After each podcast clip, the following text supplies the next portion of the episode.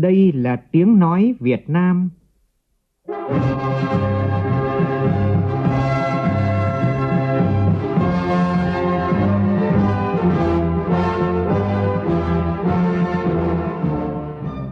là tiếng nói Việt Nam, phát thanh từ Hà Nội, thủ đô nước Cộng hòa xã hội chủ nghĩa Việt Nam.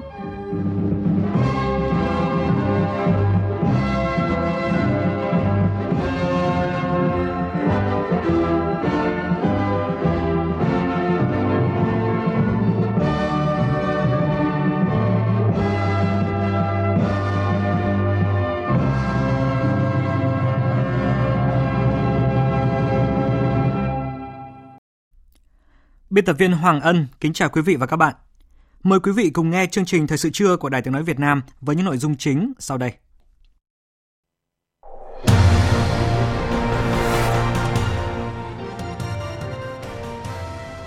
Ủy ban Thường vụ Quốc hội khai mạc phiên họp thứ 42.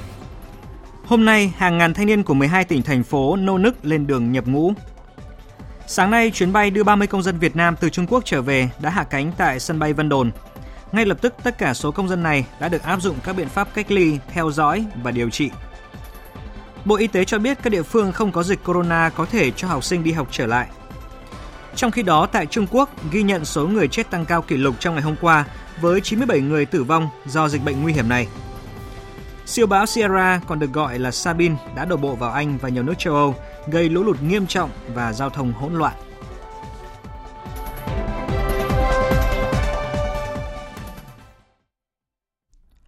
Bây giờ là nội dung chi tiết.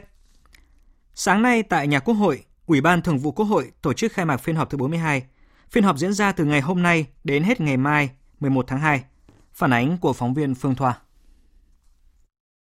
Phát biểu khai mạc phiên họp, Chủ tịch Quốc hội Nguyễn Thị Kim Ngân cho biết, tại phiên họp, Ủy ban Thường vụ Quốc hội sẽ cho ý kiến về luật sửa đổi bổ sung một số điều của luật xử lý vi phạm hành chính, việc ban hành nghị định hướng dẫn việc thực hiện cơ chế tạm quản theo Công ước Istanbul – cho ý kiến việc chuẩn bị năm Chủ tịch Đại hội đồng Liên nghị viện ASEAN lần thứ 41, xem xét quyết định việc sắp xếp các đơn vị hành chính cấp xã, cấp huyện tại 6 tỉnh, thành phố trực thuộc Trung ương và cho ý kiến về các vấn đề còn ý kiến khác nhau của dự án luật sửa đổi bổ sung một số điều của luật tổ chức Quốc hội.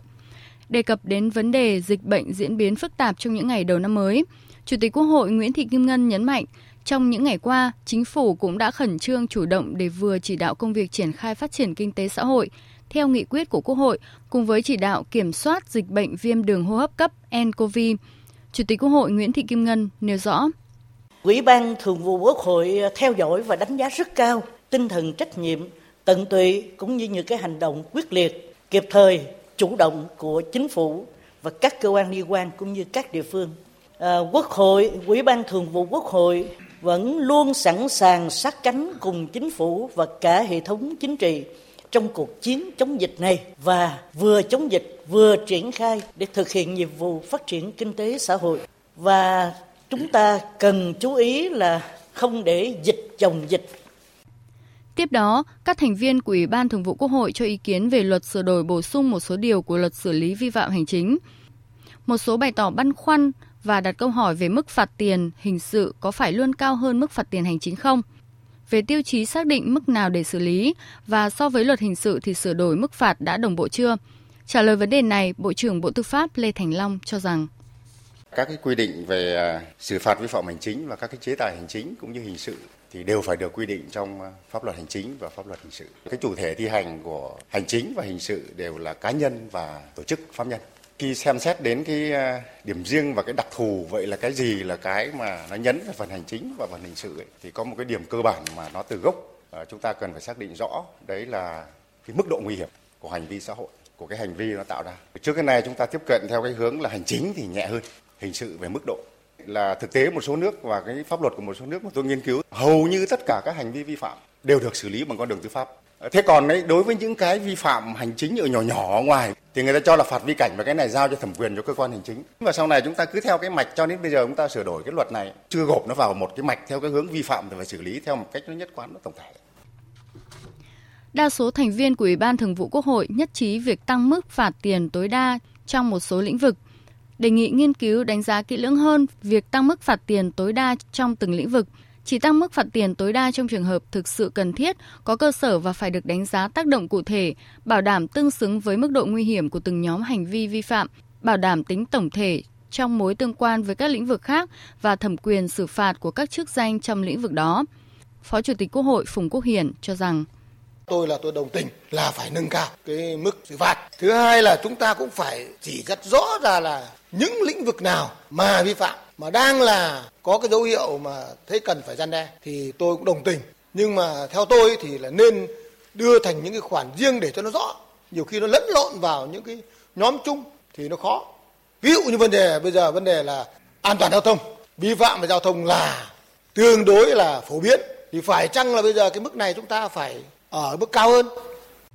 Đề cập về thẩm quyền xử phạt, Chủ tịch Quốc hội Nguyễn Thị Kim Ngân cho rằng việc sửa đổi tên chức danh trong thẩm quyền xử phạt cho phù hợp với tên cơ quan đơn vị trong bộ máy nhà nước và bổ sung các chức danh mới có thẩm quyền xử phạt vi phạm hành chính là cần thiết. Tuy nhiên cần làm rõ căn cứ sự cần thiết bổ sung đối với từng chức danh để tăng tính thuyết phục và đồng bộ.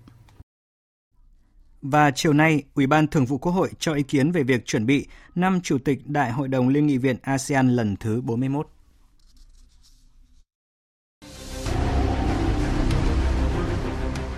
Đẩy lùi virus nCoV, bảo vệ mình là bảo vệ cộng đồng.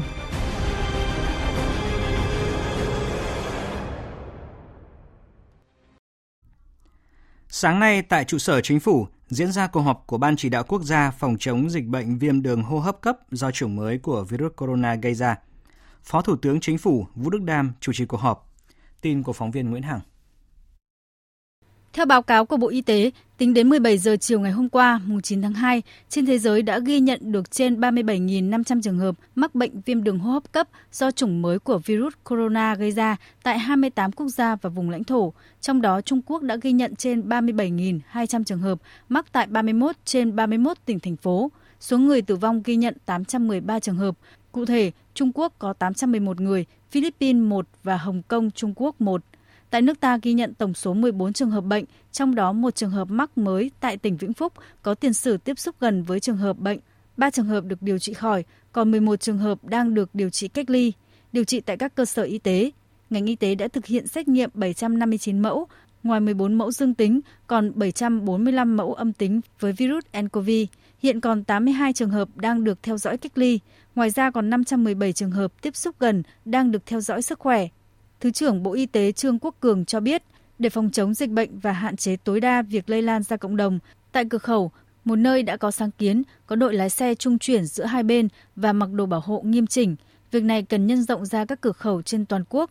Tuy nhiên, đối với việc cách ly tại cộng đồng, tại nhà, mặc dù Bộ Y tế đã ban hành thông tư quy định đầy đủ, nhưng khi triển khai xuống cấp dưới, một số nơi ở một số tỉnh thành vẫn còn tình trạng chỉ ra một văn bản, chưa đôn đốc cụ thể nên vẫn chưa đi được vào thực tiễn cuộc sống. Thứ trưởng Trương Quốc Cường dẫn chứng. Hoặc cái ông mà chúng ta đang nghi ngờ chưa qua 14 ngày đưa về gia đình, họ vẫn sinh hoạt bình thường, vẫn vào cầu thang máy, vẫn xuống căng tin ở dưới, vẫn vào siêu thị. Vào thực tiễn là rất nhiều vấn đề. Mà hàng nghìn người như thế mà đấy là ổ linh. Cho nên tôi đề nghị là chúng ta cần giả soát lại quy trình và quy trình phải chi tiết và quy trình đó phải được thực hiện nghiêm túc, có hướng dẫn mà phải có xử phạt thì mới được. Phát biểu tại cuộc họp, Phó Thủ tướng Vũ Đức Đam nêu rõ phải tăng cường việc quản lý cách ly tại cộng đồng, việc cách ly tập trung giao cho Bộ Quốc phòng chịu trách nhiệm. Đối với Bộ Y tế, phải phối hợp với các đơn vị tạo điều kiện tối đa để việc xét nghiệm, thiết bị thử được đưa vào thực tiễn một cách sớm nhất, hiệu quả nhất. Riêng vấn đề về khẩu trang y tế phải phân phối và sử dụng hiệu quả nhất. Phó Thủ tướng đề nghị Bộ Y tế phải có văn bản chỉ đạo các nơi hướng dẫn với từng nhóm đối tượng, triển khai ngay các biện pháp cần thiết để giám sát tập trung dịch bệnh, đồng thời có khuyến nghị đối với những trường hợp nào cần thiết ra tuyến trung ương, trường hợp nào điều trị được tại cơ sở, hạn chế thấp nhất tình trạng bệnh lia chéo ra cộng đồng. Và theo thông tin mới nhất từ Bệnh viện Bệnh nhiệt đới Trung ương, chiều nay, ba bệnh nhân mắc bệnh viêm đường hô hấp cấp do chủng mới của virus corona đang điều trị tại bệnh viện sẽ được xuất viện. Ba bệnh nhân này là công nhân mắc bệnh đều có những dấu hiệu à, khởi phát bệnh sau khi trở về từ Vũ Hán ngày 17 tháng 1 và vào bệnh viện Bệnh nhiệt đới Trung ương điều trị dịp Tết Nguyên đán vừa qua. Như vậy, tính đến nay, Việt Nam đã điều trị thành công và cho xuất viện 6 trong số 14 trường hợp nhiễm chủng mới của virus corona. Thực hiện chỉ đạo của Thủ tướng Chính phủ trên cơ sở nguyện vọng của công dân, Hôm nay, Bộ Ngoại giao đã chủ trì phối hợp với Đại sứ quán Việt Nam tại Bắc Kinh, Trung Quốc và các bộ ngành, cơ quan địa phương liên quan tiến hành đưa về nước 30 công dân Việt Nam, gồm các sinh viên và người thân khách du lịch Việt Nam từ thành phố Vũ Hán, tỉnh Hồ Bắc, Trung Quốc, vùng tâm dịch. Nhóm phóng viên Đài Tiếng Nói Việt Nam thường trú tại khu vực Đông Bắc phản ánh. Sau khi chuyến bay HNV68 hạ cánh xuống sân bay quốc tế Vân Đồn, tỉnh Quảng Ninh lúc 5 giờ 4 phút sáng ngày 10 tháng 2, các cơ quan chức năng Việt Nam đã nhanh chóng làm thủ tục khử trùng và kiểm tra y tế theo đúng quy định phòng dịch cho 30 công dân. Bác sĩ Nguyễn Quốc Hùng, Giám đốc Bệnh viện đặc biệt số 2 tỉnh Quảng Ninh cho biết. Trong một tuần vừa rồi chúng tôi tập dượt rất nhiều lần, từ ờ, quy trình ra vào cho đến quy trình khử khuẩn cho đến quy trình đón tiếp. Và hôm nay thì là một ngày rất là đặc biệt với sân bay Vân Đồn cũng như ngành y tế Quảng Ninh cũng như tất cả đất nước Việt Nam chúng ta là được đón ở từ Trung Quốc về cũng rất là may mắn là đến giờ phút này thì chưa có cái trục trặc gì, chưa có công dân nào mà có biểu hiện bệnh tật gì cả. Sẽ tiếp tục di chuyển về khu cách ly của quy định của Bộ Y tế trên bệnh viện nhiệt đới số 2. Hiện nay, toàn bộ số công dân nêu trên, đặc biệt là một nữ hành khách đang mang thai 8 tháng, có tình trạng sức khỏe ổn định, tinh thần tốt và sẽ được đưa về bệnh viện nhiệt đới trung ương để cách ly và theo dõi y tế theo quy định. Hai người vừa trở về từ Vũ Hán, xúc động nói: Em thấy rất là vui và thoát khỏi cái nơi dịch bệnh lo lắm nhưng mà không có về được. Em rất là mệt nhưng mà vẫn phải cố cảm ơn chính phủ Việt Nam đã sang đó rước em về. Thấy rất là vui và rất là cảm ơn đại sứ quán và chính phủ Việt Nam đã tạo điều kiện để cho trở lại ờ, về Việt Nam rời xa cái khu vực ờ, bệnh Trước đó, chính máy bay này đã vận chuyển trang thiết bị, vật tư y tế của chính phủ và nhân dân cùng Hội chữ thập đỏ Việt Nam tặng chính phủ và nhân dân Trung Quốc, đồng thời giúp đưa 11 công dân Trung Quốc trở về Vũ Hán. Thưa quý vị, để chủ động trong công tác điều trị cho bệnh nhân nhiễm virus corona chủng mới, nhiều địa phương đang xúc tiến xây dựng các bệnh viện giã chiến sẵn sàng cho phương án cách ly số lượng lớn người nghi nhiễm hoặc là nhiễm virus corona chủng mới. Là một tỉnh biên giới có giao thương và lượng khách du lịch giữa hai bên lớn, tỉnh Quảng Ninh cũng vừa thành lập à, hai bệnh viện giã chiến đã hỗ trợ công tác cách ly điều trị cho người bệnh. Phóng viên Thúy Nga phỏng vấn ông Nguyễn Quốc Hùng, Giám đốc Bệnh viện Giá chiến số 2 của tỉnh Quảng Ninh, hay còn gọi là Bệnh viện đặc biệt số 2 về nội dung này. À, vâng, xin chào bác sĩ Nguyễn Quốc Hùng. À, hiện thì à, bệnh viện giã chiến số 2 đã được uh, chuẩn bị cơ sở vật chất trang thiết bị ra sao để mà hỗ trợ cho công tác uh, cách ly điều trị cho người bệnh? bệnh viện chúng tôi là bệnh viện giã chiến số 2, thu dung sàng lọc khám điều trị cho bệnh nhân uh, mắc uh, viêm phổi cấp do chủng mới và COVID năm 2019 thì bệnh viện là được ờ, thành lập ở trong bệnh viện lao và phổi tỉnh Quảng Ninh. Tức là chúng tôi sử dụng một cái tòa nhà biệt lập ở trong cái khu đấy, cách ly hẳn ra với đầy đủ trang thiết bị, máy móc. Còn hệ thống xét nghiệm thì sử dụng hệ thống xét nghiệm chung với bệnh viện lao và phổi của tỉnh Quảng Ninh. Ngoài ra các máy móc thì là máy móc mới, những máy thở, những ờ, chụp phim và tất cả thứ là tỉnh mới đầu tư và các thầy thuốc thì có tâm thế như thế nào uh, trong phòng chống dịch bệnh này ạ? Thì à, hôm nay mới được một tuần thì à, chúng tôi đã khám được khoảng 18 19 bệnh nhân sàng lọc ở các cái đối tượng như là tiếp xúc gần với lại người Trung Quốc hoặc là những du khách Trung Quốc hoặc là có những người đi qua vùng Trung Quốc về. Và sáng nay thì bệnh viện được giao nhiệm vụ chuẩn bị công tác y tế để đón cho 30 công dân Việt Nam từ Vũ Hán về.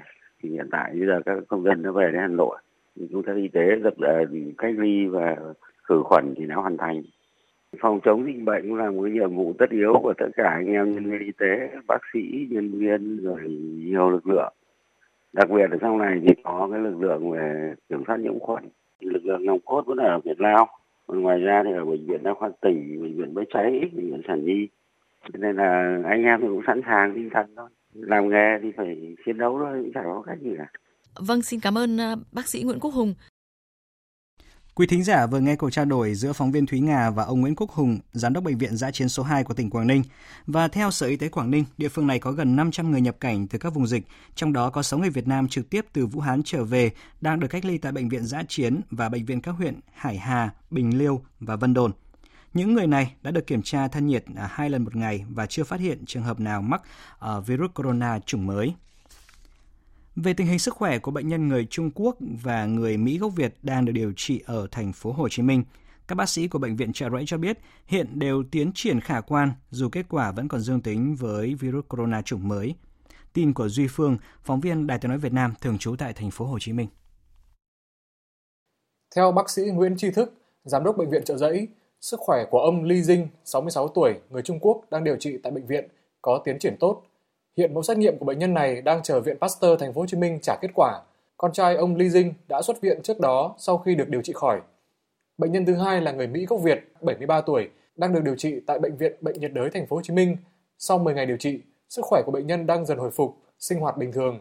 Tuy nhiên, kết quả xét nghiệm của bệnh nhân này vẫn còn dương tính với virus corona. Bác sĩ Nguyễn Vĩnh Châu, giám đốc bệnh viện Bệnh nhiệt đới thành phố Hồ Chí Minh nói: Tất cả nhân viên à, bác sĩ đều vẫn hộ lý của bệnh viện Bệnh nhiệt đới chăm sóc các ca bệnh này từ hôm đó tới nay thì đã được bệnh viện theo dõi liên tục và cho tới hiện nay thì chưa ai có một cái triệu chứng nghi ngờ sốt nhiễm gì cả. Những anh em mà làm ở khoa này thì đã có kinh nghiệm nhiều năm chống dịch, rồi họ cũng biết là khi nào có vấn đề là họ sẽ báo cáo liền cho cho bệnh viện. Còn tại tâm dịch Trung Quốc, theo ghi nhận số ca nhiễm bệnh ngoài tỉnh Hồ Bắc giảm liên tiếp. Và tối qua, Thủ tướng Trung Quốc Lý Khắc Cường và Thủ tướng Đức Angela Merkel đã có cuộc điện đàm trao đổi về tình hình dịch viêm phổi cấp do chủng mới của virus corona gây ra. Tin của phóng viên Đài tiếng nói Việt Nam thường trú tại Bắc Kinh, Trung Quốc. Tại cuộc điện đàm, Thủ tướng Trung Quốc Lý Khắc Cường khẳng định chính phủ nước này đang triển khai công tác khống chế dịch bệnh một cách khoa học, hiệu quả và có trật tự. Chính phủ Trung Quốc đảm bảo tính minh bạch, trách nhiệm cao trong việc công bố các thông tin chính xác về tình hình dịch bệnh đến người dân Trung Quốc cũng như cộng đồng quốc tế. Thủ tướng Lý Khắc Cường hy vọng cộng đồng quốc tế, trong đó có Đức, đánh giá khách quan và ủng hộ những nỗ lực của chính phủ Trung Quốc trong khống chế tình hình dịch bệnh thời gian vừa qua, đồng thời mong muốn chính phủ Đức tạo điều kiện để Trung Quốc có thể mua được các trang thiết bị y tế của Đức. Thủ tướng Đức Angela Merkel cho biết, thời gian tới, Đức mong muốn tăng cường hợp tác với Trung Quốc trong khống chế dịch bệnh cũng như tiếp tục hỗ trợ các trang thiết bị vật tư y tế cho Trung Quốc. Và trong thông tin cập nhật ờ, mới nhất về nỗ lực ờ, dập dịch viêm phổi cấp do chủng mới của virus corona, một nhóm chuyên gia quốc tế do Tổ chức Y tế Thế giới dẫn đầu hôm nay đến Bắc Kinh, Trung Quốc để hỗ trợ tìm hiểu về dịch bệnh đang hoành hành tại quốc gia này cũng như là nhiều nước trên thế giới. Trong diễn biến liên quan, trả lời báo giới tại Geneva, Thụy Sĩ, Cố vấn cấp cao của Bộ phận Quản lý Nguy cơ truyền nhiễm của Tổ chức Y tế Thế giới, bà Nahoko Shindo cảnh báo, vài tuần tới sẽ là giai đoạn quan trọng để ngăn chặn sự lây lan của chủng mới virus corona – Nhận định của bà Shindo đưa ra trước cuộc họp khẩn cấp quy tụ các chuyên gia từ trên thế giới để thảo luận về chủng mới của virus corona vào ngày mai. Và sáng nay thì Bộ Y tế Nhật Bản đã xác nhận có thêm 6 trường hợp dương tính với virus corona trên một tàu du lịch của nước này, nâng tổng số ca nhiễm bệnh trên tàu lên tới 70 người. Và tính đến nay, Nhật Bản đã có tổng cộng 95 trường hợp được xác định là dương tính với virus corona chủng mới. Còn tại Anh, số ca nhiễm bệnh viêm đường hô hấp cấp do chủng mới của virus corona đã tăng lên 4 sau khi một người được xét nghiệm dương tính với virus nguy hiểm này. Cũng trong ngày hôm qua, 105 công dân Anh đã được đưa trở về từ Vũ Hán trong chuyến bay cuối cùng mà chính phủ Anh thực hiện nhằm hồi hương công dân. Thưa quý vị thính giả, như Đài Tiếng Nói Việt Nam đã thông tin, nhóm nghiên cứu của Phòng Thí nghiệm Công nghệ Gen, Viện Công nghệ Sinh học và Công nghệ Thực phẩm, Trường Đại học Bách khoa Hà Nội vừa công bố chế tạo thành công à, sinh phẩm Atilem phát hiện nhanh virus corona chủng mới. Nhóm đã sử dụng quy trình phát hiện nhanh chủng virus mới cho thời gian kết quả sau 70 phút. Phóng viên Đài tiếng nói Việt Nam có cuộc trao đổi với tiến sĩ Lê Quang Hòa, trưởng nhóm nghiên cứu về quá trình nghiên cứu bộ sinh phẩm này. Mời quý vị và các bạn cùng nghe. Thưa ông, ông có thể giới thiệu rõ hơn về bộ kit thử nhanh virus corona mà nhóm đã nghiên cứu thành công ạ? Đầu tiên tôi phải nhấn mạnh rằng cái bộ sinh phẩm này được xây dựng trên cái vật liệu di truyền của virus được tổng hợp nhân tạo bởi nhóm nghiên cứu chúng tôi. Thì đây cũng là một cái phương pháp tiếp cận à, phổ biến hiện nay trên thế giới. Khi mà chúng ta không có cái mẫu bệnh phẩm thực, từ các mẫu vật liệu di truyền tổng hợp nhân tạo này thì chúng tôi đã phát triển được một bộ sinh phẩm thì bao gồm hai giai đoạn chủ yếu. Giai đoạn thứ nhất, tức là cái giai đoạn tách triệt RNA của virus, và giai đoạn thứ hai là giai đoạn à, khuếch đại, cái vùng gen đích của virus dựa trên kỹ thuật atilen quy trình phân tích của bộ sinh phẩm này thì có ưu điểm gì khác biệt so với các cái quy trình phân tích hiện có thưa ông? Toàn bộ cái quy trình phân tích thì nó sẽ diễn ra trong vòng 70 phút. So với các cái phương pháp tiêu chuẩn hiện nay thì thông thường kéo dài trong vòng 3 giờ. Thế thì đấy cũng là một bước cải tiến trong cái quá trình chẩn đoán nếu được ứng dụng trong thực tiễn. Tuy nhiên thì ưu điểm nổi bật nhất của kỹ thuật Atilem ấy, tức là cái khả năng ứng dụng tại hiện trường. À, bởi vì cái kỹ thuật này thì chỉ cần yêu cầu ờ, các cái thiết bị hết sức đơn giản, quy trình cũng không quá phức tạp Do vậy là nó hoàn toàn có khả năng ứng dụng tại các bệnh viện tuyến huyện hay là các bệnh viện dã chiến được. Để khi mà có dịch ờ, bùng phát thì chúng ta có khả năng ờ, khoanh vùng dịch và để cách ly cái vùng dịch đó đi. Vậy thì sau khi hoàn thành nghiên cứu thì nhóm sẽ có các bước triển khai tiếp theo như thế nào để sớm đưa bộ kit này vào ứng dụng giúp rút ngắn cái thời gian chẩn đoán bệnh ạ? Cũng phải nhấn mạnh lại lần nữa thì ờ, cái bộ sinh phẩm chúng tôi được xây dựng trên các cái mẫu RNA được tổng hợp nhân tạo Do vậy để đảm bảo cái độ chính xác về mặt khoa học mà nói, thì chắc chắn là bộ sinh phẩm sẽ phải được thử nghiệm trên các cái mẫu RNA được tách chiết từ cái mẫu bệnh phẩm thực, cũng như thực hiện cái quá trình tách chiết từ cái mẫu bệnh phẩm thực để có khả năng so sánh được với phương pháp tiêu chuẩn hiện nay là phương pháp real time anti pcr để từ đó có khả năng so sánh được cái kết quả của hai phương pháp, thì chúng ta sẽ kết luận được là liệu bộ sinh phẩm có đạt được cái độ chính xác cần thiết để sử dụng trong thực tiễn hay không. Hiện nay chúng tôi cũng rất là mong các cơ quan chuyên ngành, à, Bộ Y tế cũng như Bộ Khoa học Công nghệ tạo điều kiện cho chúng tôi tiếp cận được hợp tác nghiên cứu với một số các cái à, bệnh viện tuyến trung ương, các tổ chức chuyên ngành có các mẫu bệnh phẩm thực để chúng tôi có khả năng à, tiến hành thử nghiệm kiểm định của sinh phẩm. Làm sao phải khẳng định được là ngay cả đối với những mẫu bệnh phẩm lâm sàng là cái kết quả nó cũng chính xác như là các cái mẫu nhiễm giả định của chúng tôi. Trong điều kiện tối ưu nhất mọi chuyện nó diễn đều diễn ra suôn sẻ thì trong vòng từ 10 ngày đến 2 tuần nữa thì bộ sinh phẩm có thể được ờ, chuyển đến bệnh viện tuyến huyện để có khả năng ứng dụng tại điều kiện thực tế như vậy. Vâng, xin cảm ơn ông. Quý thính giả vừa nghe cuộc trao đổi giữa phóng viên Đài tiếng nói Việt Nam với tiến sĩ Lê Quang Hòa, trưởng nhóm nghiên cứu của Viện Công nghệ Sinh học và Công nghệ Thực phẩm Trường Đại học Bách khoa Hà Nội về việc công bố chế tạo thành công sinh phẩm Atilem phát hiện nhanh virus corona chủng mới. Và chúng ta thấy rằng là việc chế tạo thành công bộ kit thử nhanh virus corona chủng mới sẽ tạo điều kiện thuận lợi cho việc phát hiện và điều trị à, bệnh hiệu quả và nhanh chóng hơn. Trong khi đó, thêm một cơ sở nữa có đủ điều kiện để xét nghiệm mà chủng mới của virus corona đó là Bệnh viện Trung ương Huế. Đây là đơn vị thứ năm tại Việt Nam và là đơn vị y tế đầu tiên tại khu vực Bắc miền Trung thực hiện được xét nghiệm này, tin cho biết. Lãnh đạo tỉnh Thừa Thiên Huế đã yêu cầu Sở Y tế làm việc với các nhà cung cấp vật tư y tế, bảo đảm nguồn và cung ứng kịp thời vật tư y tế, đặc biệt là khẩu trang y tế cung cấp cho người dân. Hiện nay, Bệnh viện Trung ương Huế đã tổ chức 3 khu cách ly điều trị cho những bệnh nhân khi có triệu chứng nghi ngờ nhiễm virus corona. Trong trường hợp xấu, dịch bệnh bùng phát, bệnh viện sẽ tổ chức một khu độc lập tại cơ sở 2 ở huyện Phong Điền, cách thành phố Huế hơn 20 km, phân lập với các vùng khác. Giáo sư tiến sĩ Phạm Như Hiệp, Giám đốc Bệnh viện Trung ương Huế cho biết. Bộ Y tế đã dự trù cho một số lượng lớn máy móc thiết bị như là máy thở, máy ECMO, máy lọc máu liên tục, đồng thời một cơ số rất là lớn các loại thuốc, vật tư sử dụng trong cái công tác phòng chống dịch. Chính vì vậy, bệnh viện có khả năng đáp ứng từ những cái ca đơn lẻ cho đến những cái số lượng rất là lớn. Ví dụ trong trường hợp xấu có một sự bùng phát thì chúng ta vẫn có thể đáp ứng với số lượng hàng trăm, thậm chí là cả nghìn bệnh nhân trong công tác điều trị.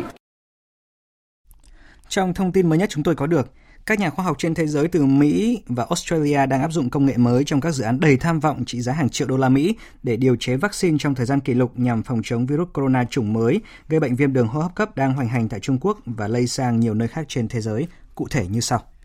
Hiện một số nhóm khoa học đang chạy đua với thời gian để phát triển nhanh hơn vaccine phòng chống virus nCoV với sự hỗ trợ của Liên minh sáng kiến phòng chống dịch bệnh đang dẫn đầu nỗ lực quốc tế điều chế vaccine phòng chống virus chủng mới. Trong khi đó, hãng dược sinh học của Đức và Mỹ đang phát triển các vaccine dựa trên trình tự DNA đặc hiệu hoặc là RNA đưa tin của virus. Trong khi hiện vẫn chưa có vaccine phòng chống virus nCoV, một số bác sĩ đang áp dụng phương pháp điều trị kết hợp giữa thuốc ARV có tác dụng ức chế sự phát triển của virus HIV trong cơ thể và thuốc cúm. Tuy nhiên, khoa học chưa xác định rõ liệu phương thức điều trị này có mang lại hiệu quả hay không. Sau cùng, dịch bệnh viêm đường hô hấp cấp do virus nCoV có thể tự kết thúc giống như đại dịch SARS năm 2002-2003 trước khi một vaccine có thể được phát triển hoàn toàn.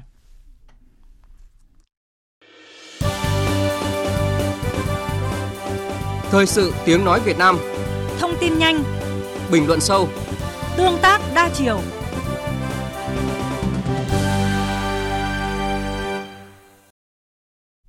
Thưa quý vị, thưa các bạn, tại nước ta, cùng với việc uh, dồn sức chống dịch viêm đường hô hấp cấp do chủng mới của virus corona, thì có một cuộc chiến khác cũng không kém phần quan trọng, đó là cuộc chiến chống lại hạn mặn tại khu vực đồng bằng sông kiều Long. Hạn hán và mặn xâm nhập đã và đang gây ảnh hưởng nghiêm trọng đến sản xuất nông nghiệp ở các tỉnh đồng bằng sông kiều Long.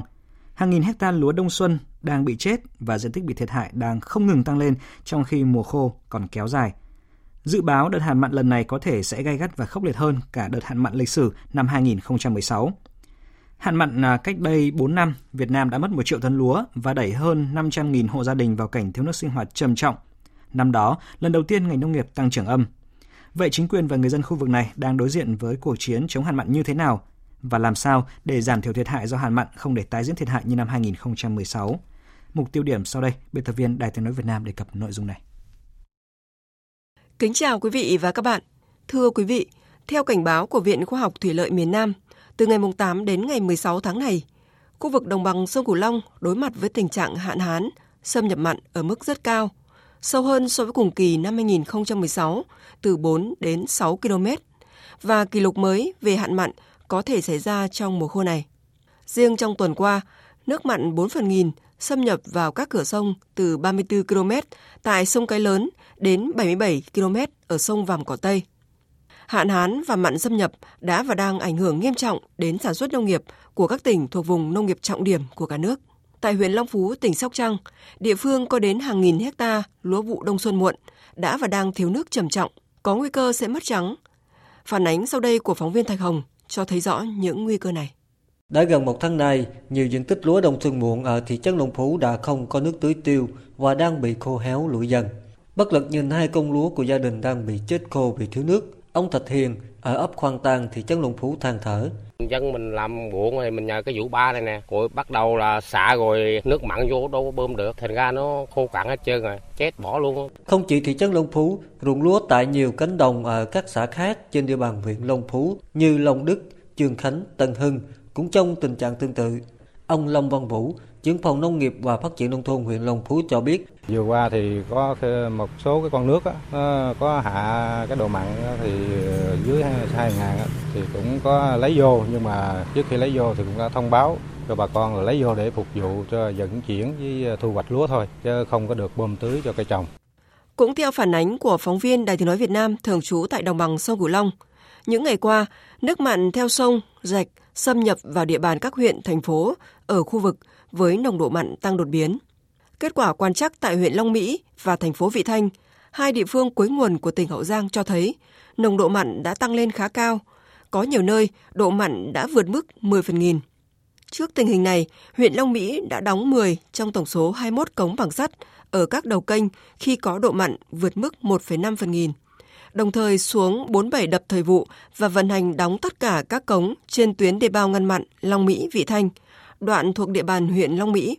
Ông Lê Tiến Châu, Chủ tịch Ủy ban dân tỉnh Hậu Giang cho biết, công tác chủ động ứng phó để hạn mặn không ảnh hưởng đến sản xuất và đời sống của người dân đang được tỉnh xem là một trong những vấn đề trọng tâm tỉnh chỉ đạo cho các cái sở ngành có liên quan đặc biệt là sở nông nghiệp phát triển nông thôn và các cái địa phương chủ động ngay từ đầu để có những cái bước để hạn chế cái vấn đề xâm nhập mặn. Cử lực lượng túc trực thường xuyên khi có cái dấu hiệu là xử lý ngay bằng cách là ngăn các cái cái dòng chảy để hạn chế cái việc ờ, xâm nhập mặn. Và thứ hai nữa là tổ chức ờ, nạo vét kinh mương để trữ nước ngọt để khi cần thì dùng ờ, các cái hệ thống bơm điện bơm lên để khắc phục cái hạn mặn đó. Thưa quý vị và các bạn, trong cuộc chiến chống hạn mặn, sự chủ động của người dân được coi là yếu tố quyết định thắng lợi. Người dân trong khu vực đang chủ động thực hiện các giải pháp để tự bảo vệ thành quả sản xuất của mình trước hạn mặn. Ông Huỳnh Văn Thiết, nhà vườn trồng gần 2 hecta cây sầu riêng tại xã Tân Phú, huyện Châu Thành, tỉnh Bến Tre cho biết, nhờ có kinh nghiệm ứng phó với hạn mặn nên hơn 10 năm qua, vườn sầu riêng của gia đình ông không bị thiệt hại thích nghi với hàng mặn năm nào mà dự báo mặn cao thì tôi tô bùn ép mương không tô trên. Đồng thời ở trên tôi để cỏ. Thí dụ như tôi tưới thì cái vào những cái ngày 17, 18 hoặc mùng 3, mùng 4 của âm lịch nước sát kiệt. Thì nước nguồn nó đẩy mặn lùi sâu xuống thì tôi lấy nước vô tôi chứa tôi tưới được nửa tháng đó tưới ba lần. Lấy nước gạn là thí dụ như nước sát kiệt những lớn là tôi lội ra ờ, lặn xuống tôi múc dưới đáy một chai ở trên một chai à, lên tôi đo. Độ mặn á cho cái mẫu nước mình cần đo. Mình đo rồi thì tôi theo dõi là khoảng 2 tiếng nước mới mặn mới lên tới thì lúc này là cống tôi đã lấy xong còn ông Phạm Thanh Hiền ở thị trấn Búng Tàu, huyện Phụng Hiệp, tỉnh Tiền Giang có 3 hecta đất trồng chanh công hạt, trong đó một nửa diện tích đang cho trái. Những ngày qua, mỗi ngày hai buổi, ông vẫn tranh thủ ra thăm vườn chanh và thử nước bên ngoài vườn. Khi nào phát hiện có sự khác thường thì gia đình sẽ tiến hành đóng bọng lại, không cho nước mặn vào vườn.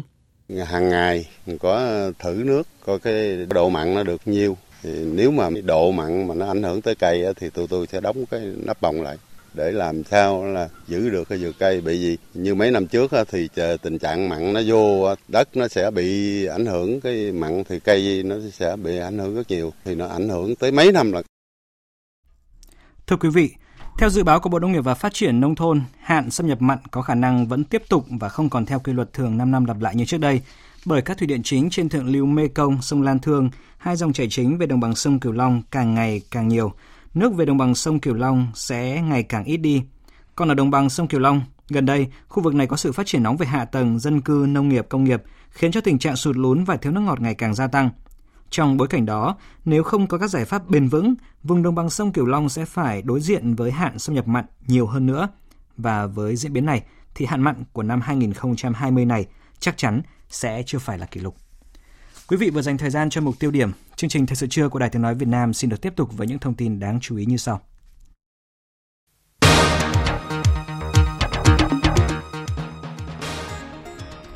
Miễn chi phí khám chữa bệnh đối với người nhiễm virus corona chủng mới. Điện ảnh Hàn Quốc thắng lớn tại giải Oscar 2020.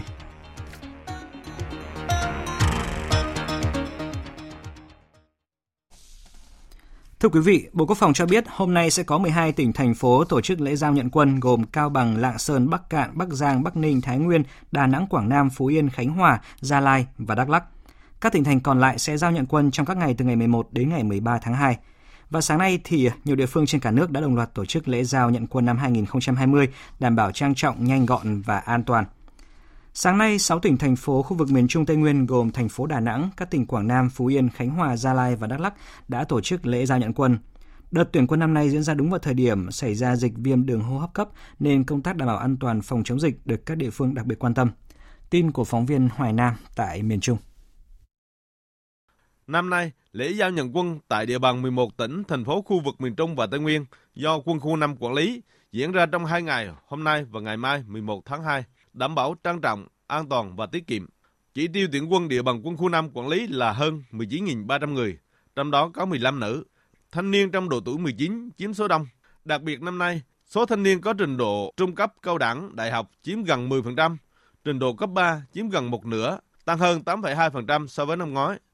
Thiếu tướng Trương Thiên Tô, Phó Chính ủy quân khu 5 cho biết, đề phòng dịch bệnh viêm đường hô hấp cấp, các địa phương đã triển khai đồng bộ nhiều biện pháp nhằm đảm bảo sức khỏe cho thanh niên trúng tuyển nghĩa vụ quân sự. Giao quân năm nay nhanh, gọn, hiệu quả, đảm bảo đúng là một ngày hội toàn quân của thanh niên trong năm 2020. Tôi đánh giá rất cao Hội đồng nghĩa vụ quân sự các cấp đã triển khai rất là chặt chẽ trong cái, cái chất lượng quân của năm 2020 làm tốt công tác chuẩn bị các phương tiện kỹ thuật trang thiết bị y tế để phục vụ khi kiểm tra thân nhiệt của công dân có vấn đề là sẽ triển khai được ngay thực hiện các quy trình để phòng dịch. Cùng với thanh niên cả nước, sáng nay gần 3.000 thanh niên của tỉnh Đắk Lắk đã lên đường thực hiện nghĩa vụ quân sự năm 2020. Phóng viên Hương Lý thường trú tại Tây Nguyên đưa tin. Tại thành phố Buôn Ma Thuột, đợt này có 330 thanh niên ưu tú lên đường nhập ngũ. Tân binh Phạm Hồng Sơn ở xã E Tu, thành phố Buôn Ma Thuột háo hức. Được có mặt ở đây ngày hôm nay tôi đã cảm thấy rất là tự hào và cảm thấy rất là vui vì à, được gọi là nhập ngũ lần này. Khi vào quân ngũ sẽ tự hứa bản thân sẽ tự cố gắng phấn đấu, học tập rèn luyện theo tấm gương đạo đức Hồ Chí Minh để cho mình càng ngày càng phát triển hơn và sẽ sau này sẽ giúp ích cho xã hội nhiều hơn. Là một trong bốn nữ thanh niên trúng tuyển quân sự ở Đắk Lắk năm nay, em Thời Doan Kabua, dân tộc ED ở Buôn Erang, phường Khánh Xuân, thành phố Buôn Ma Thuột xác định đây là cơ hội để em thực hiện trách nhiệm công dân, bước vào môi trường mới sẽ có những khó khăn nhưng cũng là dịp để rèn luyện bản thân. Em rất là tự hào được trúng tuyển. Anh chị với ba mẹ trong nhà là động viên cứ hoàn thành tốt nhiệm vụ của mình và trách nhiệm được giao. Khó khăn nhưng mà mình cũng phải cố gắng và vượt tới và thành công lại. Thượng tá Mai Ngọc Khuê, chính trị viên Ban Chỉ huy quân sự thành phố Buôn Ma Thuột cho biết, chất lượng các tân binh năm nay cao hơn các năm trước cả về số lượng và chất lượng. Đặc biệt, đợt này thành phố có hai công chức tham gia nhập ngũ. Các cơ quan ban ngành đã có động viên thăm hỏi và dặn dò các ờ, công dân, các em ờ, yên tâm lên đường ờ, nhập ngũ để thực hiện cái truyền thống của thành phố anh hùng, tiếp tục phát huy truyền thống của quân đội nhân dân Việt Nam anh hùng và tin tưởng rằng thì các em vào trong môi trường quân đội sẽ được rèn luyện, học tập và sẽ trở thành trở thành những người chiến sĩ của quân đội nhân dân Việt Nam anh hùng. Với sự chuẩn bị chu đáo của các địa phương đơn vị, sáng nay tất cả 15 huyện, thị xã và thành phố Buôn Ma Thuột của tỉnh Đắk Lắk đã hoàn thành công tác giao nhận quân năm 2020, đảm bảo an toàn trang trọng và đạt 100% chỉ tiêu giao. Xin chuyển sang các tin đáng chú ý khác cũng có liên quan đến công tác phòng chống dịch viêm đường hô hấp cấp do chủng mới của virus corona. Thưa quý vị, Bộ Y tế đã có văn bản gửi Bảo hiểm xã hội Việt Nam, Sở Y tế các tỉnh thành phố trực thuộc Trung ương, các bệnh viện, viện có giường bệnh trực thuộc Bộ Y tế, y tế các bộ ngành hướng dẫn việc thanh toán chi phí khám chữa bệnh liên quan đến dịch bệnh do chủng mới của virus corona gây ra. Theo đó, trường hợp được miễn chi phí khám chữa bệnh theo quy định tại thông tư số 32 của Bộ Tài chính quy định chế độ quản lý sử dụng và sử dụng kinh phí đối với người áp dụng các biện pháp cách ly y tế, cưỡng chế cách ly y tế bao gồm ca bệnh nghi ngờ nhiễm virus corona chủng mới, ca bệnh có thể nhiễm virus corona chủng mới, các ca bệnh xác định nhiễm virus corona chủng mới. Các ca bệnh vừa nêu được xác định theo hướng dẫn của Bộ Y tế về chẩn đoán, điều trị bệnh viêm đường hô hấp cấp do chủng mới của virus corona. Và Bộ Y tế cũng vừa có công văn phúc đáp Bộ Giáo dục Đào tạo về việc tăng cường phòng chống dịch virus corona mới tại các cơ sở giáo dục. Một số nội dung đáng chú ý trong văn bản này như sau. Bộ Y tế đã cho ý kiến các địa phương không có dịch có thể cho học sinh đi học sau khi đã tiêu độc khử trùng trường lớp, vệ sinh bàn ghế sạch sẽ, đảm bảo các điều kiện vệ sinh phòng bệnh cho học sinh. Các cơ sở giáo dục luôn đủ nước sạch, xà phòng, hướng dẫn cho học sinh, phụ huynh và giáo viên về cách thức phòng bệnh và các giải pháp ngăn ngừa lây nhiễm virus corona mới trong trường học. Bộ Y tế cũng đề nghị Bộ Giáo dục và Đào tạo chỉ đạo về việc các trường đưa nội dung kiến thức về dịch bệnh để giảng dạy cho học sinh, sinh viên biết cách phòng bệnh. Cũng theo Bộ Y tế, đối với các địa phương có báo cáo trường hợp bị bệnh, cần tiếp tục theo dõi tình hình và chỉ đạo cho học sinh đi học trở lại sau khi đã tiêu độc khử trùng trường lớp, bàn ghế, các điều kiện phòng bệnh cho học sinh và sau khi trường hợp nhiễm virus corona đã được cách ly 14 ngày, không phát sinh ca mới. Đến nay, tất cả các địa phương đã đồng loạt cho học sinh nghỉ học, trong đó đa số địa phương cho học sinh nghỉ học kéo dài đến hết ngày 16 tháng 2. Tuy nhiên, cũng có một số địa phương chưa thông báo thời hạn học sinh đi học trở lại. Sáng nay, Tổng công ty Hàng không Việt Nam Vietnam Airlines cho biết, nhằm hỗ trợ học sinh sinh viên trước tình hình uh, lịch học bị thay đổi do ảnh hưởng của dịch viêm đường hô hấp cấp do chủng mới của virus corona, đơn vị thông báo miễn phí đổi ngày bay, đổi hành trình cho tất cả các vé máy bay hành trình nội địa đối với học sinh sinh viên. Cụ thể như sau. Chương trình này hỗ trợ áp dụng cho vé có ngày bay trong giai đoạn từ mùng 1 tháng 2 đến 16 tháng 2 này. Đã mua qua kênh phòng vé, đại lý, website hoặc ứng dụng di động chính thức của Vietnam Airlines. Học sinh sinh viên được miễn phí đổi hành trình hoặc đổi ngày bay một lần sang ngày mới nằm trong khoảng thời gian từ nay đến ngày 29 tháng 2. Học sinh sinh viên có thể yêu cầu đổi ngày bay, đổi hành trình kể từ hôm nay. Phí tranh lệch hạng đặt chỗ, thuế, phí phát sinh vẫn có thể được áp dụng nếu có. Để được miễn phí đổi hành trình hoặc đổi ngày bay một lần, các em học sinh sinh viên cần đem theo bản photo của thẻ học sinh sinh viên còn hiệu lực, mã đặt chỗ hoặc số vé đến các phòng vé của Vietnam Airlines trên toàn quốc để làm thủ tục. Hành khách cũng có thể tham khảo danh sách các phòng vé tại các tỉnh, thành phố trên website Vietnam Airlines ở mục đại lý. Thưa quý vị, Phiên tòa xét xử phúc thẩm à, vụ viên Phạc Ma đã bị hoãn vào sáng nay sau khi bị cáo Phạm Anh Kiệt có đơn xin hoãn phiên tòa vì lý do bản thân à, bị bệnh. Để đảm bảo quyền lợi của các bị cáo, Hội đồng xét xử Tòa án nhân dân cấp cao tại thành phố Hồ Chí Minh đã quyết định hoãn phiên tòa phúc thẩm hôm nay.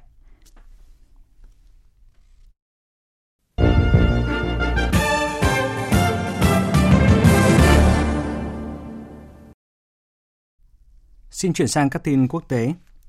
Theo số liệu của Tổng cục Thống kê Quốc gia Trung Quốc vừa công bố hôm nay, dịch viêm đường hô hấp cấp do chủng mới của virus corona đã khiến cho chỉ số giá tiêu dùng tháng 1 của nước này đã tăng vọt so với dự đoán. Phóng viên Đài tiếng nói Việt Nam thường trú tại Bắc Kinh đưa tin. Theo dự báo ban đầu, CPI trong tháng 1 của Trung Quốc có thể sẽ tăng 4,9%, tuy nhiên con số trên thực tế đã lên tới 5,4%. Điều này được Tổng cục Thống kê Quốc gia nước này lý giải là do ảnh hưởng của đợt nghỉ Tết và đặc biệt là dịch bệnh do virus corona chủng mới đang hoành hành tại đây. Trong đó, đáng chú ý giá cả thực phẩm tăng mạnh 20,6%, đặc biệt là thịt lợn tăng 116% so với cùng kỳ năm trước, tác động lên sự biến động mạnh của CPI 2,76 điểm phần trăm. Hôm 7 tháng 2 vừa qua, Trung Quốc vừa phải mở kho đông lạnh cung ứng ra thị trường 10.000 tấn thịt lợn. Đây là đợt mở kho đầu tiên sau Tết. Bên cạnh đó, 10.000 tấn thịt đông lạnh khác cũng được dành riêng cho thành phố Vũ Hán tâm dịch lần này. Không chỉ giá các loại thịt tăng mạnh, giá các loại rau tươi của Trung Quốc cũng tăng nhiều so với cùng kỳ, ở mức 17,1%. Trước đó, chính phủ nước này đã phải xử lý hơn 360 vụ việc liên quan đến tùy tiện tăng giá các mặt hàng thực phẩm thiết yếu, khi có những cửa hàng lợi dụng dịch bệnh tăng giá rau quả lên 3 đến 4 lần, thậm chí là 7 lần. Thưa quý vị, với sức gió lên tới 145 km mỗi giờ, Hôm qua, siêu bão Sierra, còn được gọi với tên khác là Sabine, đã đổ bộ vào Anh và nhiều nước châu Âu khác, đã gây ra lũ lụt nghiêm trọng và gây giao thông hỗn loạn. Tổng hợp của biên tập viên Đình Nam.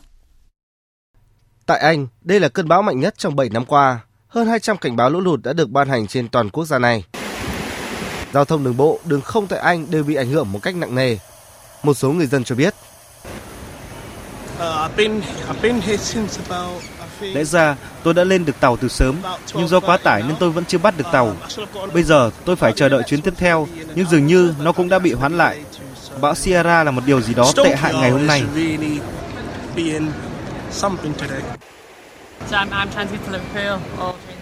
Tôi đang cố gắng đến Liverpool. Tất cả các chuyến tàu đến Liverpool đều bị hủy. Tôi phải cố gắng đến Manchester và tìm chuyến tàu khác từ đó. Tôi đang cố gắng tìm ra cách tốt nhất để đến nơi mình muốn. Nhiều chuyến bay nội địa và quốc tế tại sân bay Heathrow và Gatwick của Anh cũng đã bị hủy. Quét qua Anh, bão Ciara đã đổ bộ vào Hà Lan, khiến khoảng 240 chuyến bay đến và đi tại sân bay Schiphol của Amsterdam, một trong những sân bay bận rộn nhất châu Âu, bị hủy. Ở Đức, khoảng 180 chuyến bay đến và đi từ sân bay Frankfurt bị hoãn. Trong ngày hôm nay, hãng hàng không lớn nhất của Đức Lufthansa cũng thông báo hủy các chuyến bay tại sân bay Munich cho đến 20 giờ tối nay theo giờ Việt Nam. Ngoài ra, hàng loạt các trường học tại Đức cũng đã phải thông báo đóng cửa trong ngày đi học đầu tuần. Công ty đường sắt cũng đã thông báo hủy tất cả các chuyến tàu liên tỉnh và đường dài trên cả nước. Ngoài ra, bão Sierra cũng đã và sẽ ảnh hưởng tới nhiều nước Tây và Bắc Âu khác như Hà Lan, Pháp, Bỉ, Đan Mạch và Na Uy. Nhiều sự kiện quốc tế, thể thao lớn đều đã bị hủy nhằm đảm bảo an toàn cho người dân. Còn tại Australia, một đợt mưa lớn kéo dài trong ít nhất 3 ngày đã làm dịu bớt tình hình cháy rừng tại các bang New South Wales và Queensland của nước này. Tuy nhiên, mưa lớn đang gây nguy cơ lũ lụt lở đất và mất điện trên diện rộng tại nhiều khu vực thuộc à, vùng duyên hải phía đông của nước này. Phóng viên Hữu Tiến thường trú tại Australia đưa tin. Sở Cứu hỏa Nông thôn New South Wales cho biết, đến sáng nay, trên toàn bang còn 33 đám cháy nhỏ ở khu vực đông nam của bang và những cơn mưa đang tiếp tục di chuyển về khu vực này. Đáng chú ý, Mưa lớn đã giúp dập tắt đám cháy khổng lồ kéo dài liên tục trong 76 ngày qua tại khu vực Kurawan. Đám cháy này đã thiêu rụi 500.000 hecta đất rừng, phá hủy và gây hư hại gần 500 ngôi nhà. Tuy nhiên, mưa lớn đã khiến nước trên con sông Parramatta của thành phố Sydney tràn bờ hơn 1 mét vào tối qua và vượt mức lũ lịch sử được ghi nhận vào năm 1998. Tại một số khu vực thuộc phía bắc và phía tây của bang New South Wales, những cơn mưa xối xả với lượng mưa từ 200 đến 400 mm kèm theo gió giật mạnh lên đến 90 km/h đã khiến nhiều đường dây điện bị sự cố và ít nhất 150.000 người dân đã phải trải qua một đêm không có điện sinh hoạt. Đến sáng nay, tình trạng ngập nước và cảnh báo cây đổ vẫn còn diễn ra tại một số khu vực, đã khiến một số tuyến tàu điện không thể hoạt động và gây gián đoạn đối với hệ thống giao thông công cộng của thành phố Sydney. Nguy cơ từ mưa lũ cũng đã khiến hơn 60 trường học phải đóng cửa vào ngày hôm nay. Bây giờ sẽ là thông tin liên quan đến lễ trao giải Oscar lần thứ 92. Thưa quý vị, hôm nay thì lễ trao giải này đã diễn ra tại nhà hát ờ, ở Dolby của Los Angeles của Mỹ đây là giải thưởng điện ảnh hàng năm do Viện Hàn lâm Khoa học và Nghệ thuật Điện ảnh Mỹ tổ chức nhằm vinh danh những thành tựu xuất sắc của nền điện ảnh thế giới. Bất ngờ lớn đã xảy ra tại giải Oscar năm nay khi mà đạo diễn Bong Joon-ho của Hàn Quốc với bộ phim Ký sinh trùng đã giành được 4 giải thưởng, trong đó có hai hạng mục quan trọng là đạo diễn xuất sắc nhất và hạng mục phim xuất sắc nhất. Biên tập viên Anh Tuấn tổng hợp thông tin. Bộ phim Ký sinh trùng chính thức giành ngôi cao nhất tại hạng mục phim xuất sắc đây là bộ phim đầu tiên không sử dụng ngôn ngữ chính là tiếng Anh có được vinh quang này. Ngoài ra, đạo diễn Bong Joon-ho cũng đạt giải thưởng danh giá đạo diễn xuất sắc nhất. Trước đó, bộ phim này đã chiến thắng ở hạng mục kịch bản gốc xuất sắc nhất, sau đó tiếp tục được tôn vinh ở hạng mục phim quốc tế xuất sắc nhất và trở thành tác phẩm điện ảnh châu Á đầu tiên đoạt giải này. Chiến thắng này đã đưa tên tuổi của đạo diễn Bong Joon-ho trở thành nhà làm phim đương đại Hàn Quốc xuất sắc nói riêng và cả châu Á nói chung. Đạo diễn Bong Joon-ho cho biết 가장 개인적인 것이 가장 창의적인 것이다. Tôi biết bộ phim có sức hấp dẫn riêng và tôi cho rằng nó sẽ thành công tại Mỹ, Nhật Bản và Pháp. Rất nhiều khán giả Mỹ nói với chúng tôi rằng bộ phim Ký sinh trùng rất khó đoán và tôi nghĩ đó là những gì khán giả thực sự thích. Trong khi đó, mặc dù có 11 đề cử nhưng bộ phim Joker chỉ nhận được hai giải thưởng là nhạc nền xuất sắc nhất và đặc biệt bộ phim đã đưa tên tuổi Joaquin Phoenix lên một trang mới khi anh có chiến thắng đầu tiên tại Oscar trong sự nghiệp. Anh năm nay nhận giải nam diễn viên chính xuất sắc với Joker. Trong khi đó, không có bất ngờ tại hạng mục nữ diễn viên chính xuất sắc nhất. Nhờ vai diễn Judy Garland trong tác phẩm tiểu sử Judy, Ginny Zellweger có tượng vàng Oscar thứ hai trong sự nghiệp Trước đó, nữ diễn viên người Mỹ Regina King mở hàng khi bước lên sân khấu công bố giải thưởng đầu tiên của Oscar 2020, nam diễn viên phụ xuất sắc nhất. Không ngoài dự đoán, Brad Pitt có được tượng vàng Oscar đầu tiên trong sự nghiệp của mình nhờ vai chàng diễn viên đóng thế Cliff Booth trong phim Once Upon a Time in Hollywood. Nam diễn viên 56 tuổi đã vượt qua các đối thủ kỳ cựu khác là Tom Hanks, Anthony Hopkins, Al Pacino, Joe Pesci. Brad Pitt cũng là người trẻ tuổi nhất trong hạng mục này năm nay khi tuổi trung bình của các đề cử nam phụ là 71. Tiếp đà chiến thắng suốt một tháng qua, Lauren Dern nhận giải nữ diễn viên phụ xuất sắc với Marriage Story. Trong phim, chị vào vai một nữ luật sư tinh danh, lao cá và đứng về phe người vợ nhà Barber trong vụ ly hôn tốn kém. Ngoài các giải thưởng trên, tượng vàng Oscar vinh danh bộ phim Câu chuyện Đồ chơi 4 sau khi đánh bại các đề cử khác của hạng mục phim hoạt hình hay nhất. Bộ phim 1917 về đề tài chiến tranh của đạo diễn Sam Mendes được vinh danh ở ba hạng mục quay phim xuất sắc nhất, hòa âm xuất sắc nhất và kỹ xảo hình ảnh xuất sắc nhất. Trong khi đó, trong khi đó, bộ phim Ford and Ferrari tiếp tục nhận được giải thưởng kỹ thuật quan trọng là dựng phim xuất sắc nhất và biên tập âm thanh xuất sắc nhất sau khi vượt qua nhiều ứng cử viên nặng ký. Ngoài ra, tượng vàng Oscar được trao cho bộ phim Learning to Skateboard in a War Zone If You're a Girl với hạng mục phim tài liệu xuất sắc nhất. Giải phim ngắn xuất sắc thuộc về Naples Widow. Ở hạng mục phim tài liệu hay nhất là bộ phim American Factory với sự tham gia sản xuất của vợ chồng cựu Tổng thống Mỹ Barack Obama.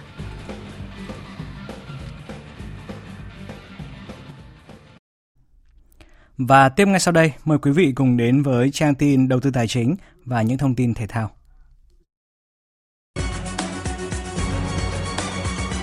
Trang tin đầu tư tài chính. Thưa quý vị và các bạn, đầu phiên giao dịch hôm nay tại thị trường trong nước, giá vàng SJC giữ mức niêm yết mua vào ở mức 43 triệu 750 000 đồng một lượng và bán ra ở mức 44 triệu 220 000 đồng một lượng. Trên thị trường tiền tệ, sáng nay tỷ giá trung tâm được ngân hàng nhà nước niêm yết tăng 10 đồng một đô la. Trái với diễn biến chung không mấy tích cực của dòng vốn ngoại, dòng vốn quỹ hoán đổi, danh mục đổ vào chứng khoán Việt Nam vẫn khá tốt và là động lực nâng đỡ tâm lý của thị trường. Từ đầu năm tới nay, khối ngoại đã mua dòng với giá trị là 1.340 tỷ đồng trên toàn thị trường. Ủy ban nhân dân tỉnh Bắc Ninh vừa ban hành 3 quyết định phê duyệt dự án đầu tư xây dựng khu nhà ở trên địa bàn tỉnh với tổng mức đầu tư trên 180 tỷ đồng. Theo đó, dự án đầu tư xây dựng khu nhà ở xã Hương Mạc do công ty trách nhiệm hạn Đồ gỗ Bảo Long làm chủ đầu tư. Dự án đầu tư xây dựng khu nhà ở xã Lạc Vệ do công ty trách nhiệm hạn Sơn Long Vina làm chủ đầu tư. Dự án đầu tư xây dựng khu nhà ở xã Đại Đồng do công ty trách nhiệm hạn một thành viên đầu tư xây dựng và sản xuất Huy Hoàng làm chủ đầu tư. Theo thống kê mới nhất của Bộ Tài chính cho thấy, tổng thu ngân sách nhà nước tháng 1 năm 2020 ước đạt trên 166.000 tỷ đồng, bằng 11% dự toán, tăng 4,8% so với cùng kỳ năm ngoái. Hầu hết các khoản thu thuế đều tăng, riêng thu từ phí và lệ phí giảm nhẹ. Tổng chi cân đối ngân sách nhà nước tháng 1 ước đạt trên 98.000 tỷ đồng, bằng 5,6% dự toán, đáp ứng các nhu cầu chi thường xuyên để thực hiện các mục tiêu phát triển kinh tế xã hội, quốc phòng, an ninh, quản lý nhà nước, đảm bảo an sinh xã hội. Phiên giao dịch hôm nay thị trường chứng khoán Việt Nam diễn ra với áp lực bán tăng mạnh ngay từ những phút mở cửa và có thời điểm VN Index mất hơn 13 điểm. Dù vậy, vẫn có một số cổ phiếu ngược dòng tăng khá tốt, thậm chí còn tăng trần. Kết thúc phiên giao dịch sáng nay, VN Index đạt 933,01 điểm, HNX Index đạt 104,29 điểm. Đầu tư tài chính biến cơ hội thành hiện thực. Đầu tư tài chính biến cơ hội thành hiện thực. Thưa quý vị và các bạn, dù thị trường chứng khoán tuần qua đã phục hồi trở lại, nhưng phần lớn cổ phiếu chỉ hồi phục nhẹ do nỗi lo dịch bệnh virus vẫn chưa qua. Trong bối cảnh này, nhà đầu tư nên chọn chiến lược đầu tư nào để hạn chế rủi ro và có lợi nhuận? Phóng viên Đài Tiếng nói Việt Nam có cuộc trao đổi với chuyên gia chứng khoán Lê Ngọc Nam, Phó trưởng phòng phân tích tư vấn đầu tư, công ty chứng khoán Tân Việt. Mời quý vị và các bạn cùng nghe. Thưa ông, sau những phiên tăng giảm điểm do những tác động của thị trường quốc tế, các chỉ số đã trở về cân bằng và tích cực hơn trong hai phiên giao dịch cuối tuần qua. Dù vậy thì dự báo trong tuần mới này, thị trường sẽ tiếp tục diễn biến dao động trong biên độ hẹp với nhiều lần tăng giảm điểm trong phiên.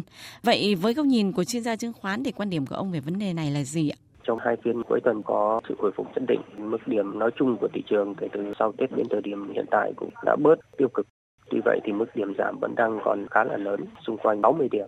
Chúng tôi nhận thấy rằng là mặc dù thị trường có sự hồi phục chân định thì vậy rõ ràng là chúng ta đang thấy một cái xu hướng giảm điểm tương đối là mạnh từ cái việc ảnh hưởng tác động của dịch cúm virus corona. Thì tôi cho rằng hiện tại chúng ta vẫn nên đặt uh, mức độ thận trọng cao lên cái xu hướng của thị trường nói chung. Mặc dù tuần tới có thể thị trường sẽ giao dịch trong cái biên độ hẹp hơn xung quanh từ 930 cho đến 945 điểm.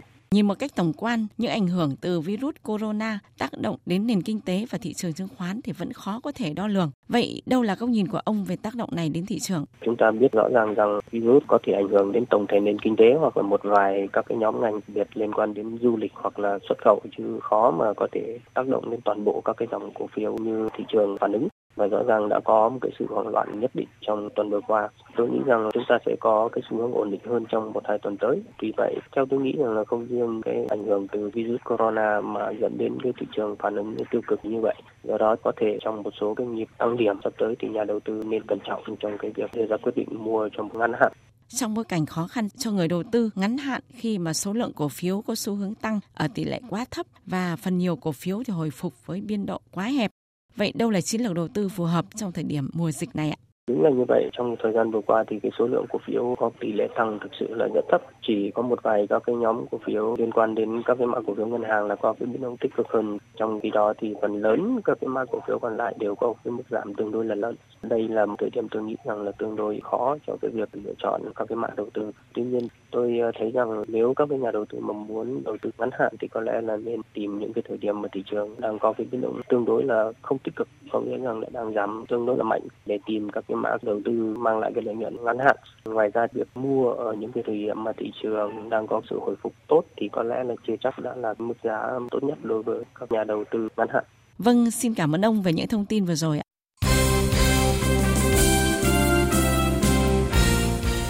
Thưa quý vị và các bạn, đội tuyển nữ Việt Nam đã hoàn thành nhiệm vụ tại bảng A vòng loại thứ 3 của môn bóng đá nữ Olympic Tokyo 2020. Trận thua 0-3 trước đội chủ nhà Hàn Quốc không ảnh hưởng tới tấm vé đi tiếp bởi thầy trò huấn luyện viên Mai Đức Chung đã chắc suất vào vòng play-off sau trận thắng 1-0 trước đội tuyển nữ Myanmar. Cuộc so tài với đối thủ mạnh Hàn Quốc vào hôm qua ở lượt đấu cuối bảng A chính là cơ hội trải nghiệm rất tốt dành cho nhiều gương mặt trẻ của đội tuyển nữ Việt Nam. Huấn luyện viên Mai Đức Chung cho biết. Hôm nay phải nói tôi rất là hài lòng với những vận động viên trẻ. Những vận động viên trẻ chúng tôi mới có 19 tuổi thôi. Và đây là lần đầu tiên các bạn được thi đấu quốc tế và với đối tượng mạnh như thế này thì uh, rõ ràng là uh, chúng tôi mong muốn các bạn là tiến bộ hòa hợp cùng các chị và hôm nay các bạn đã làm rất là tốt. Về thế trận, tuyển nữ Việt Nam chủ động chơi phòng ngự chặt với đội hình thấp và ngăn chặn được hàng công của đội chủ nhà trong những phút đầu trận đấu. Tuy nhiên, sự chênh lệch đẳng cấp lẫn thể hình giúp tuyển nữ Hàn Quốc vẫn có được 3 bàn thắng. Huấn luyện viên Mai Đức Trung đánh giá. Thế trận này nghiêng về Hàn Quốc nhiều, nhưng mà chúng tôi phải nói là tinh thần ý chí, cái ờ, quả cảm với kiên cường. Và nói là tôi rất hài lòng với tất cả các vận viên trận ờ, của Việt Nam trong trận đấu hôm nay. Đứng thứ nhì bảng A, đội tuyển nữ Việt Nam sẽ gặp đội nhất bảng B ở vòng play-off. Australia hạng 7 thế giới và Trung Quốc hạng 15 thế giới đang chia nhau hai vị trí đầu bảng B với 3 điểm sau một trận nhiều khả năng hai đội bóng này sẽ phân định ngôi đầu bảng ở trận đối đầu trực tiếp vào ngày 13 tháng 2. Ở vòng play-off, tuyển nữ Việt Nam có trận lượt đi trên sân khách vào ngày 6 tháng 3, còn trận lượt về trên sân nhà diễn ra vào ngày 11 tháng 3. Liên đoàn bóng đá Việt Nam VFF vừa quyết định chọn thành phố Hồ Chí Minh là địa điểm tập huấn để thầy trò huấn luyện viên Park Hang-seo chuẩn bị cho chuyến làm khách của Malaysia tại vòng loại World Cup 2022. Ngày 13 tháng 2, huấn luyện viên Park Hang-seo sẽ trở lại Việt Nam dự khán các giải đấu quốc nội để tuyển quân cho đợt tập trung bắt đầu vào ngày 21 tháng 3 tới. Tối nay, đội tuyển Futsal Việt Nam sẽ lên chuyến bay từ thành phố Hồ Chí Minh đi Tây Ban Nha tập huấn, chuẩn bị cho vòng chung kết giải Futsal châu Á 2020. Liên đoàn bóng đá châu Á AFC đã quyết định hoãn giải đấu, nhưng thầy trò huấn luyện viên Phạm Minh Giang vẫn quyết định giữ nguyên lịch tập huấn, sau đó trở về thành phố Hồ Chí Minh vào ngày 19 tháng 2 cho thông báo mới của AFC. Trước khi lên đường, huấn luyện viên Phạm Minh Giang cũng đã tiến hành rút gọn danh sách xuống còn 18 cầu thủ từng bị lùi thời gian tổ chức từ tháng 1 sang tháng 3. Mới đây, Đại hội Thể thao Người Khuyết tật Đông Nam Á lần thứ 10 tiếp tục bị hoãn. Theo thông báo chính thức của ban tổ chức nước chủ nhà Philippines, ASEAN Paragame 2020 dự kiến được lùi ngày khởi tranh đến tháng 5 hoặc tháng 6, tùy theo tình hình dịch viêm phổi cấp do virus corona trên toàn cầu.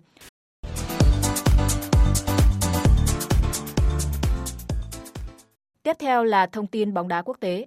Sáng sáng nay đã diễn ra trận derby Milan trong khuôn khổ vòng 23 giải vô địch quốc gia Italia. Đội khách AC Milan nhập cuộc tốt hơn. Phút 40, Ibrahimovic đánh đầu chuyền bóng để Ante Rebic ghi bàn mở tỷ số.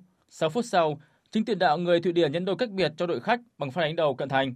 Tuy nhiên, ngay đầu hiệp 2, Inter Milan nhanh chóng san bằng cách biệt trước khi De Vrij và Lukaku ghi hai bàn thắng nữa, hoàn tất cuộc ngược dòng bằng kết quả chung cuộc 4-2. Thắng trận này, Inter Milan tiếp tục bám đuổi đội đầu bảng Juventus với cùng 54 điểm. Còn tại Tây Ban Nha, Real Madrid và Barcelona cùng có những chiến thắng ngược dòng ở vòng 23 La Liga. Làm khách đến sân của Real Betis và hai lần bị dẫn trước, song Barcelona vẫn thắng chung cuộc 3-2 với ba pha kiến tạo của Messi, còn De Jong, Sergio Busquets và Langley là những người ghi bàn. Tương tự, bất ngờ để thủng lưới trước nhưng Real Madrid vẫn thắng Osasuna bằng tỷ số 4-1. Trên bảng xếp hạng La Liga, đội đầu bảng Real Madrid vẫn duy trì cách biệt 3 điểm so với Barcelona. Dự báo thời tiết Phía Tây Bắc Bộ có mưa vài nơi, gió nhẹ, trời rét, nhiệt độ từ 11 đến 21 độ. Phía Đông Bắc Bộ và Thanh Hóa có mưa vài nơi, mưa phùn và sương mù, gió Đông Bắc đến Đông cấp 2, cấp 3, trời rét, vùng núi có nơi rét đậm, nhiệt độ từ 10 đến 19 độ. Các tỉnh từ Nghệ An đến Thừa Thiên Huế có mưa rào rải rác, gió Bắc đến Tây Bắc cấp 2, cấp 3, phía Bắc trời rét, nhiệt độ từ 15 đến 26 độ. Các tỉnh ven biển từ Đà Nẵng đến Bình Thuận có mưa rào rải rác, gió Đông Bắc cấp 2, cấp 3, nhiệt độ từ 20 đến 27 độ. Tây Nguyên và Nam Bộ ngày nắng, đêm có mưa rào và rông vài nơi, gió Đông Bắc đến Đông cấp 2, cấp 3, nhiệt độ từ 17 đến 33 độ. Khu vực Hà Nội chiều không mưa, đêm có mưa phùn và sương mù, gió Đông Bắc đến Đông cấp 2, cấp 3, trời rét, nhiệt độ từ 14 đến 19 độ. Dự báo thời tiết biển Bắc Vịnh Bắc Bộ, Nam Vịnh Bắc Bộ, khu vực quần đảo Hoàng Sa có mưa vài nơi, tầm nhìn xa trên 10 km, gió Đông Bắc đến Đông cấp 4, cấp 5. Vùng biển từ Quảng Trị Quảng Ngãi có mưa rải rác, tầm nhìn xa trên 10 km, giảm xuống từ 4 đến 10 km trong mưa, gió Đông Bắc cấp 5. Vùng biển từ Bình Định đến Ninh Thuận, từ Bình Thuận Cà Mau, khu vực giữa Biển Đông, có mưa rào rải rác và có nơi có rông, tầm nhìn xa trên 10 km, giảm xuống từ 4 đến 10 km trong mưa. Gió Đông Bắc cấp 6, giật cấp 8, biển động. Vùng biển từ Cà Mau đến Kiên Giang, có mưa rào và rông vài nơi, tầm nhìn xa trên 10 km, gió Đông Bắc đến Đông cấp 4, cấp 5. Khu vực Bắc Biển Đông, khu vực Nam Biển Đông, khu vực quần đảo Trường Sa có mưa vài nơi, tầm nhìn xa trên 10 km, gió Đông Bắc cấp 5. Riêng phía Đông Bắc cấp 6, giật cấp 8 biển động. Từ ngày mai gió giảm dần. Vịnh Thái Lan có mưa rào vài nơi, tầm nhìn xa trên 10 km, gió Đông Bắc đến Đông cấp 3, cấp 4. Những thông tin thời tiết vừa rồi cũng đã kết thúc chương trình thời sự trưa nay của Đài Tiếng Nói Việt Nam. Chương trình do các biên tập viên Hoàng Ân, Đức Hưng, Thu Hòa biên soạn và thực hiện với sự tham gia của kỹ thuật viên Hồng Vân, chịu trách nhiệm nội dung Nguyễn Mạnh Thắng. Xin kính chào tạm biệt và hẹn gặp lại.